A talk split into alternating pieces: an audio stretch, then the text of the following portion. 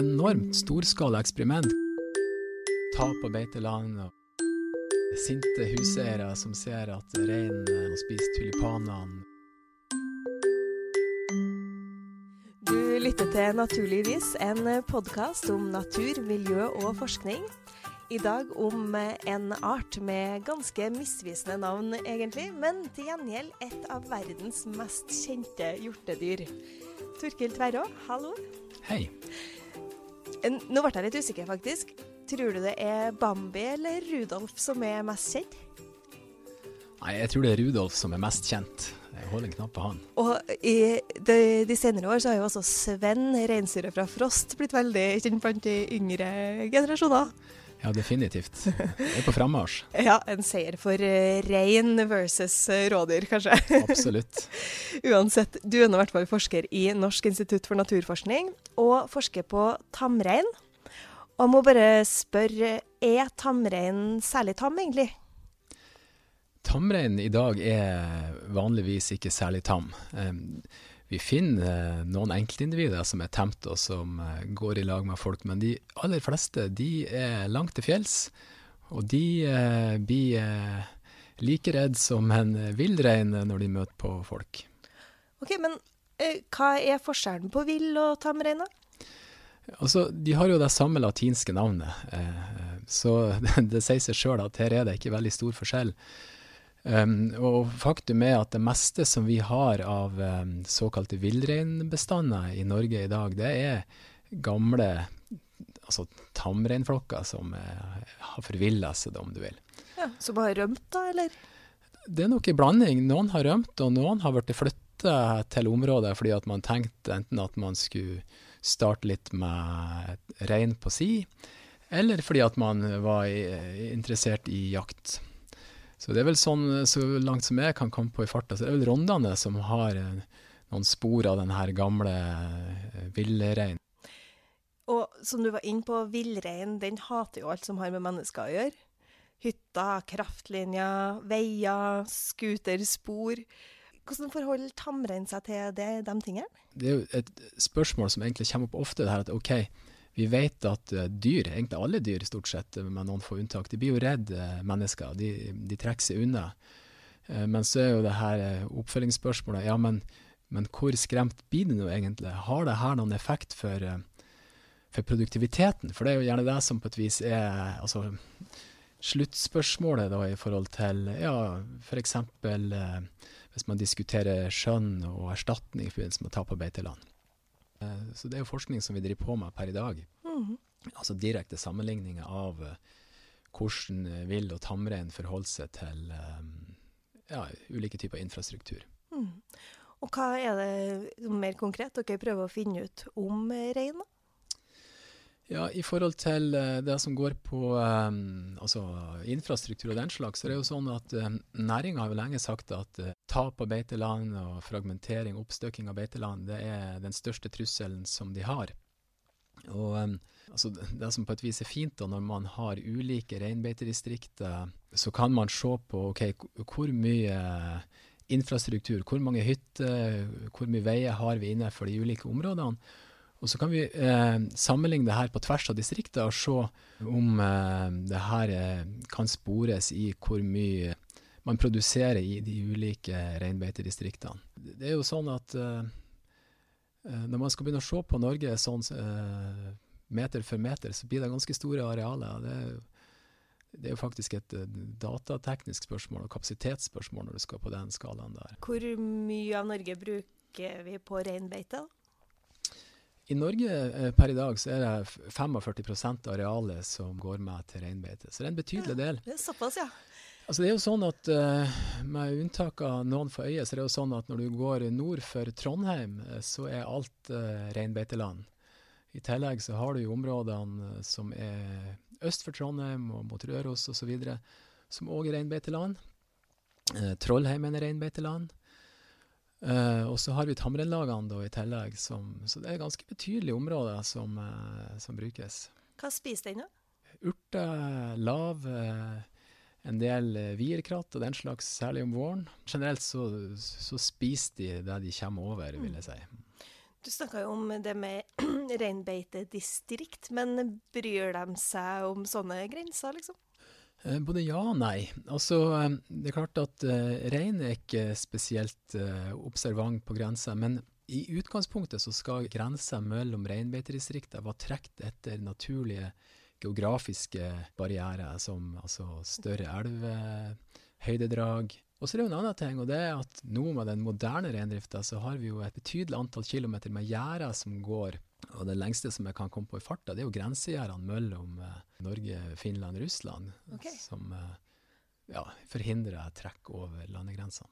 For uh, reinen har egentlig lyst til å krysse grensa til nabolandene òg, men det går ikke, eller? Altså, I dag så har vi jo eh, fortsatt eh, såkalt grenseoverskridende reindrift mellom eh, Norge og Sverige. Men hvis vi går noen hundre år tilbake, så eh, vandrer jo rein fritt mellom eh, Norge, Finland og Russland òg. Men så stengte jo en gang eh, først Sarna grensen mot Russland, og så ble grensen mot eh, Finland stengt. Og da er vi egentlig der som vi er i dag, hvor vi ser at eh reindrifta primært drives innenfor nasjonsgrensene. Og det er jo egentlig i seg sjøl et slags enormt storskala eksperiment hvor man har en art som er veldig mobil, og som eh, normalt flytter over landegrenser, men som, eh, som da stoppes eh, pga. de her barrierene som vi har satt opp. Mm. Og Da får jeg lyst til å spørre deg om et av de faste spørsmålene vi bruker å ha i denne podkasten. Og det er hvordan står det til med din art i norsk natur? Skalaen går fra én til ti, der én er skikkelig dårlig, nesten utrydda, og ti er strålende, kunne det gått eh, bedre. Hva er ståa for uh, rein? Hvis jeg skal tenke på tamrein, så vil jeg vel kanskje si en sekser. Jeg er òg frista til å si at vi bør jo speide litt eh, over til villrein, som stort sett finnes litt lenger sør. Hvor vi ser at uh, mange av bestandene sliter. Vekten går ned, en del av bestandene går ned. Og um, sjøl om at vi eh, per i dag ofte kanskje tenker på uh, tamrein, og det som kanskje er mest kjent, er jo den her overbeitinga i Finnmark. Altså det har vært definert som overbeiting, det er jo ikke et veldig bra begrep, da. men man har hatt mye rein. Det har gjort at uh, vekten har vært lav. Um, dyr har dødd som en følge av at de har vært sliten når vinteren kommer. Og beitene har jo vært tilsvarende um, nedbeita, da. Men det som nok er framtida for rein i Norge med de forventa klimaendringene, det er jo at vi vil se at vi får stadig større og større utfordringer knytta til ugunstige vintre med mye nedbør, ising, frost. Altså vi vet på den andre sida at lange somre er gunstig, så det er vi litt usikre på hvordan det her på kort sikt vil påvirke reindrifta. Men så er det jo òg sånn at eh, de her klimaforskerne som driver på, de sier jo da at eh, Klimaet i eh, Trondheim det vil i løpet av 100 år være det samme som vi har nede med Middelhavet per i dag. Mm. Og det er klart at når vi har hatt det der klimaet en periode, så vil det det vil ikke bare være varmt og fint i Trondheim året rundt, men det betyr òg at vi på sikt vil få en helt annen vegetasjon enn det vi har per i dag. Og vi vil òg se at um, altså elgen som i dag uh, har flytta gradvis lenger og lenger nordover. Hjorten har flytta gradvis lenger nordover. Eh, hvis vegetasjonen òg eh, endrer seg sånn at vi får en annen vegetasjonstype, så vil det gjøre at det blir mindre plass til rein, som jo tradisjonelt sett er et dyr som er oppe på fjellet, på tundraen. Som er egentlig bare delvis nede i det her altså skogbeltet, da. Mm. Og da, hvis det allerede er litt uh, lite mat nå, hvordan blir det da, tror du? Ja, dårligere mattilgang. Mm. Uh, I første omgang kanskje fordi at man får uh, ja, mindre mat på vinteren, uh, låste beiter, og etter hvert fordi at man får inn helt andre vegetasjonstyper som er, ja, hvor andre arter i større grad kanskje kan utnytte. Hvem er det, Hvis man har like mye rein og like mye elg i et område, hvem er det på en måte som går av med seieren, tenker du? hvis det går an å spørre om. det, det, er jo ikke et helt enkelt spørsmål å svare på. Det, det, er klart at elgen er jo tilpassa et liv ja, i dype skoger med mye snø, og de beiter på det som er over eh, bakken. Altså de beiter på busker og tre. og um, Sånn sett så vil de jo ha en fordel vinterstid, når reinen er helt avhengig av å grave seg ned gjennom snøen og komme ned på bakken. Eh, altså nord for Rana vokser ikke grana. så det betyr at eh, i store deler av reinens utbredelsesområde så må de ned på bakken for å finne lav. Sånn at hvis den har lite mat på fjellet, så blir den jo sikkert frista til å gå andre steder. Eller hvis vi bygger ut eh, store områder med hytter f.eks., så har den liksom ikke de samme plassene å gå som ja. det den har hatt før. Ja, definitivt. Altså det er jo, eh, her i Tromsø så har vi jo eh, Kvaløya rett eh, vest for oss, som er et reinbeitedistrikt, og hvor det eh, om ikke hvert år, så er det jo ganske regelmessig eh, avisoppslag om eh, eh, sinte huseiere som ser at rein eh, går i bedene og spiser tulipanene. og Langs kysten så er det jo uh, ofte bønder som er sinte fordi at uh, rein trekker ned på åkrene. og ja, Sånn er det vel egentlig overalt i Norge hvor, um, uh, hvor vi har eh, både altså, jordbruk og reindrift i de samme områdene. Og det, det, her går jo på at rein han skjønner jo ikke at det her er et område som tilhører en, en bonde, f.eks., eller en, at det er tulipaner som tilhører en uh, huseier. De tenker jo bare at her er det noe snacks, noe snacks så det må vi jo definitivt spise. Mm. Uh, og det er òg sånn at uh, det er ikke helt lett å holde de her reinene unna de her områdene, fordi at de um, ja, Man kan jo forestille seg sjøl, altså, hvis man er sulten, så gjør man stort sett hva som helst for å få tak i mat. Vi ser rein som går inn i bebyggelsen. Lenger sør så har vi hatt eh, rein som har spist opp laven på kransene på kirkegårdene, og vi har rein som sprenger rundt i byene. Eh, altså de kommer ned fra fjellet og ned i lavereliggende områder hvor eh, det ikke er så mye snø. Og det her skaper jo selvfølgelig en del eh, ja, konflikter, da. Uh, som egentlig er helt naturlig så lenge som man er et sånt hva skal jeg si, flerbruksområde hvor det er flere interesser som er samla på samme plass. Mm. Uh, kan man lære noe av hvordan det går med villrein uh, i forhold til hvordan man tror det kommer til å gå med tamrein? Ja, altså det er jo som vi var inne på innledningsvis, samme arten. Så vi mener jo definitivt at man kan lære mye av å studere de her artene under ett. Og ikke bare i Norge, men altså Det, det er jo rapporter på at rein sliter eh, globalt. Bestandene går tilbake.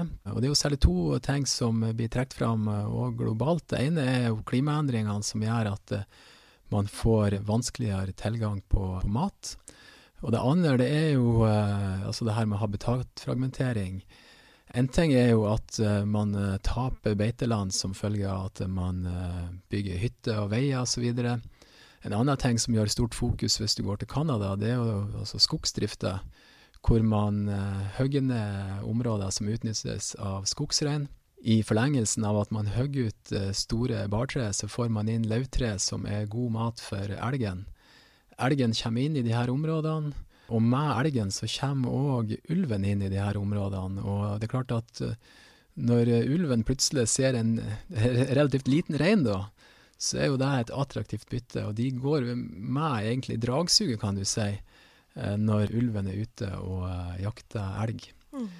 Og da ser vi jo der borte at um, mange av de her bestandene de sliter voldsomt og er i ferd med å dø ut allerede. Uh, rovdyr og rein er jo et konflikttema i Norge òg. Hva er det som er på en måte forskjellen på eh, debatten i Canada og her? Ja, altså det, det, er jo flere forhold som er forskjellen. Det ene er at uh, i Canada så har man jo uh, altså Der borte har man store bestander av ulv. I Norge så har vi jo utgangspunktet et vedtak på at vi skal ikke ha ulv i reinbeiteområdene. Så det er jo en forskjell at de artene skal normalt sett ikke møtes i Norge. Uh, men vi har jo selvfølgelig andre arter i uh, Norge som uh, spiser Som gladelig spiser rein, kan du si. men der òg er jo forskjellen den at altså Norge vi driver ganske intensiv forvaltning av de her store rovdyrene våre i Norge. Og det er jo noe som vi gjør for at vi skal kan høste mer av de her høstbare artene våre. Vi skyter både gaupe og jerv i Norge for å ja, regulere bestandene og for å, å, prøve å minimere tapene. da. Men der er det jo, som du antyder, òg eh, altså uenigheter om Både om altså, hvor mange rovdyr vi har i Norge, og, og hvor mye rein de spiser. Da var jeg jo litt frista til å spørre, men hvor mye rein spiser de, da?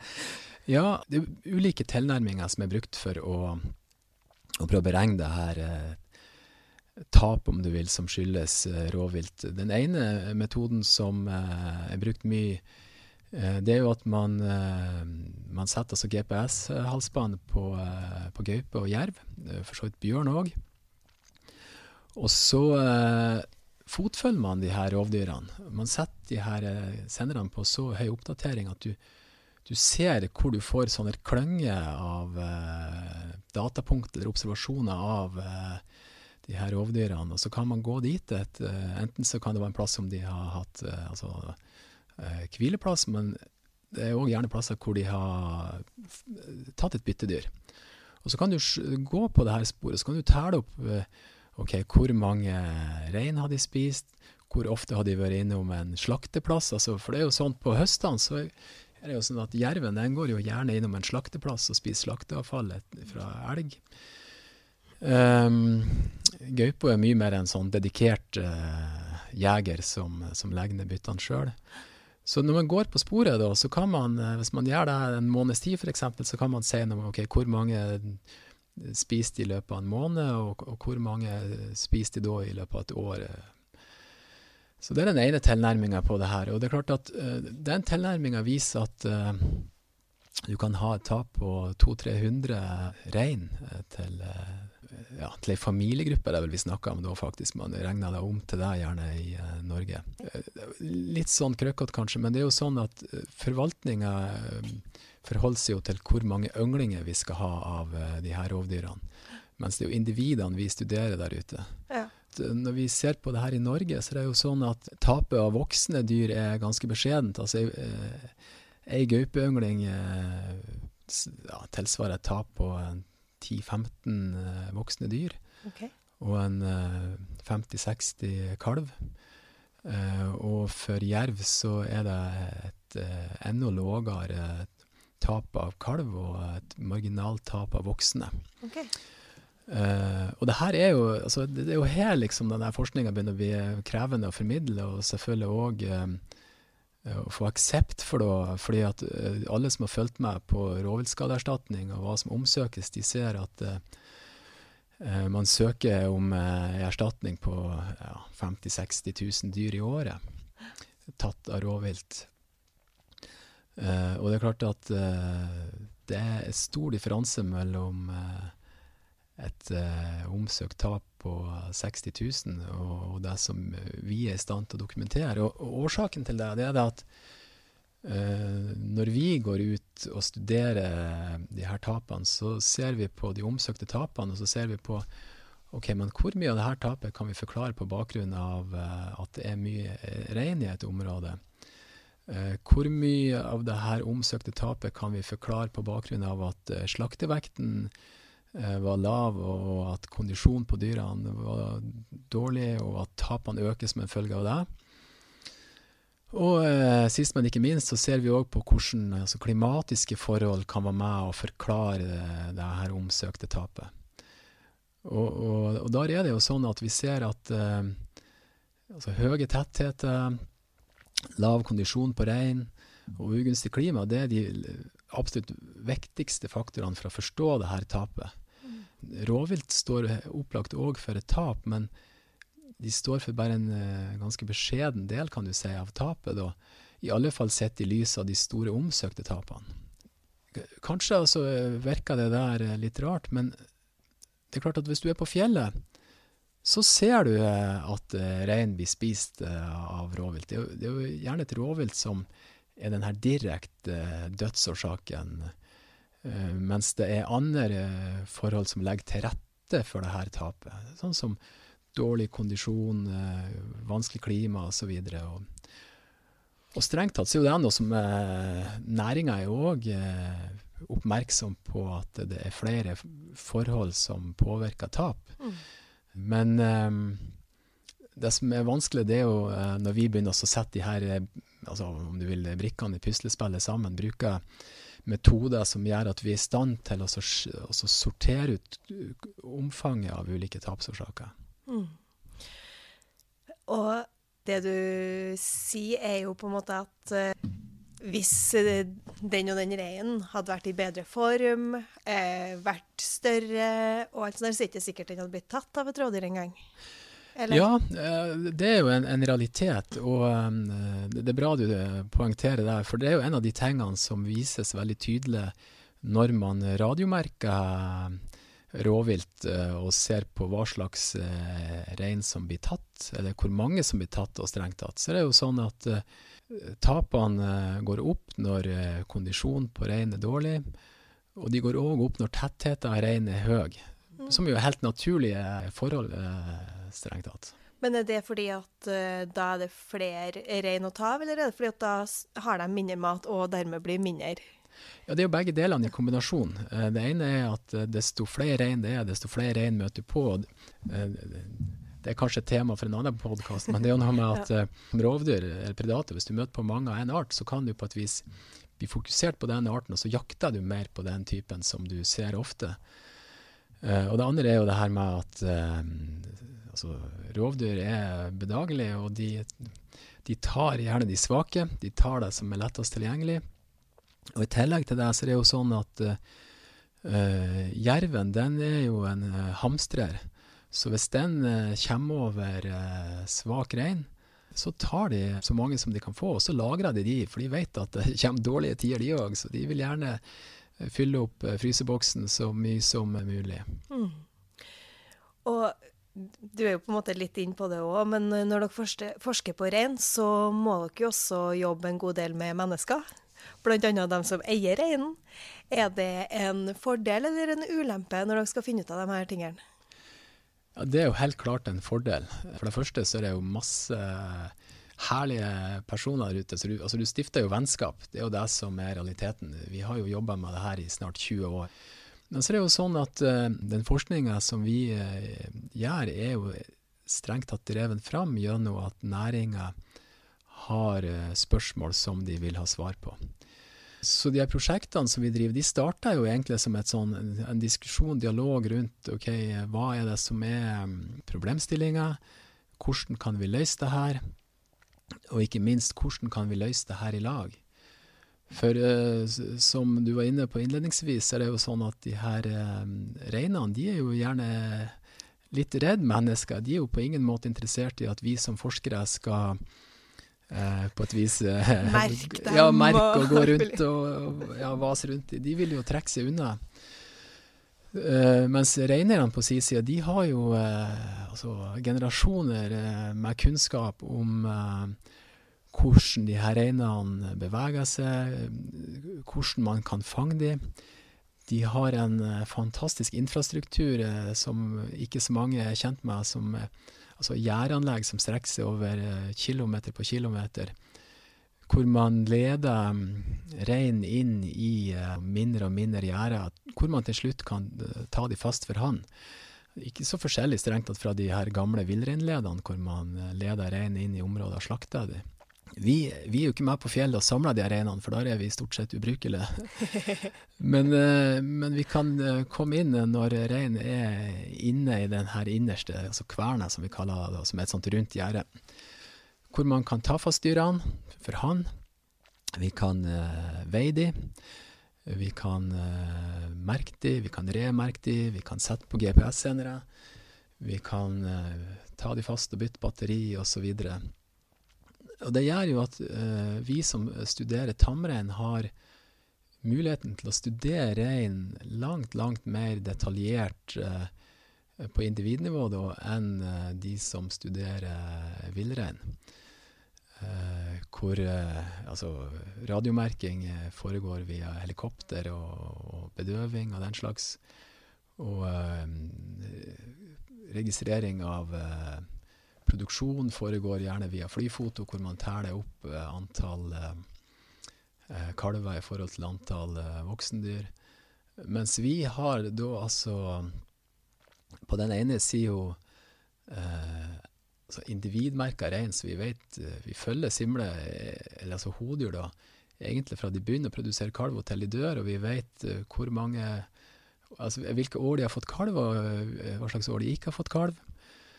Uh, vi vet hvor tung de var, i en del tilfeller både om høsten og om våren. Så vi har, vi har veldig god sånn type altså detaljinformasjon som forklarer oss mekanismene bak uh, ja, altså hvem er det som uh, blir drektig? Uh, hvem er det som er i stand til å ha med seg kalven gjennom sommeren? hvordan påvirker det her Simlo sin evne til å ta vare på seg sjøl? ja, I hvilken grad simlen utsetter seg sjøl for risiko? Og så kan vi, kan vi bruke denne detaljinformasjonen òg eh, opp mot det som finnes av offentlige data, for det er jo òg en kilde til informasjon her. Det finnes masse informasjon i, basert på det reinerne sjøl rapporterer om eh, altså hvor stor flokkene er, eh, hvor mye som slaktes, registreres, vekter registreres. Så du kan se på det her på ja, ulike organisatoriske nivåer da, med ulik grad av detaljering som gjør at vi har eh, relativt god oversikt over det som, eh, som foregår i, ja, i reindrifta. Mm. Og reindrifta handler jo om både næring og tradisjon og ja. kultur, og ikke minst politikk. Så det hender jo at folk eh, kanskje ikke er så fornøyd eller helt enig med det dere finner ut. Hvordan er det for deg å være forsker når folk blir skikkelig sint på deg, rett og slett? Altså, det, er jo, det, er jo, selvfølgelig ingen som liker når andre mennesker er sint på en. Eh, det ligger jo i sakens eh, natur. Eh, men det er klart at gjennom hele denne perioden hvor vi har jobba med her tingene, så er det jo det er jo ikke sånn at alle er sinte på oss. Eh, det er jo noen som eh, følger resonnementene våre, og som mener at det her er viktig forskning. Og det som, det som er gulrota, om du vil, i denne sammenhengen, det er jo det at hvis man ønsker å tjene mest mulig av eh, en bestand altså vi har nettopp hørt podkast om elg, og hvordan man høster de her elgbestandene og hvordan man eh, prøver å optimalisere denne høstinga både gjennom å vri eh, kjønnsraten i bestanden sånn at man har flere hodyr enn hanndyr, og hvordan man ønsker å skyte ut eh, så mange dyr at det ikke blir for høy konkurranse i matfatet. Dette er jo eh, mekanismer som er i, i kraft i reindrifta òg. Ni av ti voksne dyr er hodyr, og eh, man ønsker å tjene penger på det her da er det veldig viktig å vite hva slags eh, faktorer er det som begrenser økonomien. Og det er jo der forskninga vår eh, strengt tatt kommer inn, da, fordi at vi, eh, vi kan identifisere om det er rovdyr, eller om at det er ressurstilgang f.eks. som er den mest begrensende faktoren. Mm. Og Dette er jo informasjon som næringa sjøl benytter seg av i stor grad. Selvfølgelig så er det ulike tradisjoner, ulike eh, skal jeg si, strategier blant eh, reineiere på hvor mye skal man slakte av de flokkene sine, hva slags dyr skal man slakte. Uh, og da er man jo egentlig over på det her med reinlykke. Sånn noen har masse reinlykke. Kanskje er de altså, flinkere til å se hva slags dyr er det som bør få leve videre, og hvem er det vi like gjerne kan slakte ut i dag, som å uh, la de gå til neste år, osv. Mm. Nå nærmer vi oss uh, slutten her. Altså, men jeg bare jeg lurer på, Hva tror du blir viktig framover liksom, for å ha en god og sunn uh, reinstamme i Norge?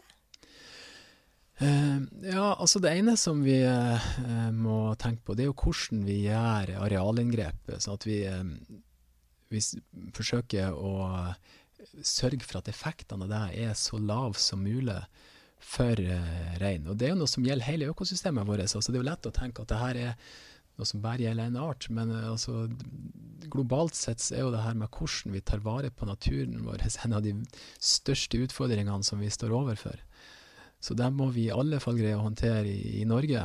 Uh, og det andre som vi må håndtere, det er jo selvfølgelig det her med hvordan vi høster av de her bestandene. Eh, det at vi eh, gjør det, her så effektivt og rasjonelt som mulig, sånn at eh, vi sørger for at økonomien er så god som, eh, som mulig. Mm. Og til helt til slutt så må vi ha med det siste faste spørsmålet i podkasten, naturligvis. Og det er hva er din favoritting eller favorittart i naturen? Siden vi har snakka så mye om rein, så må jeg jo si at rein er jo selvfølgelig en favorittart. Eh, den er flott å se på. Eh, altså det er et smart dyr. Eh, du kan temme de, ha de som kjørerein. De kan vandre fritt på fjellet. Eh, og ikke minst er de jo fantastisk gode å spise. Det er jo kanskje en av de beste råvarene vi har hvis man ønsker å lage god mat. Så det er jo òg sånn eh, sånn at, man ser at man har skinn som er gode å sette på. Fra gammeldags lager man klær av det her.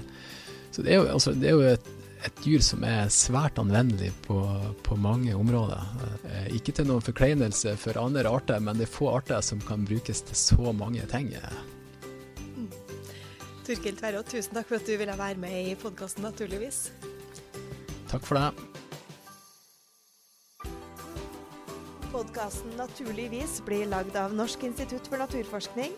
Navnet mitt er Juliet Landrød, og jeg blir veldig glad hvis eh, du har lyst til å følge Nina på Facebook, Instagram, Twitter, eller bare kikke innom nettsidene nina.no.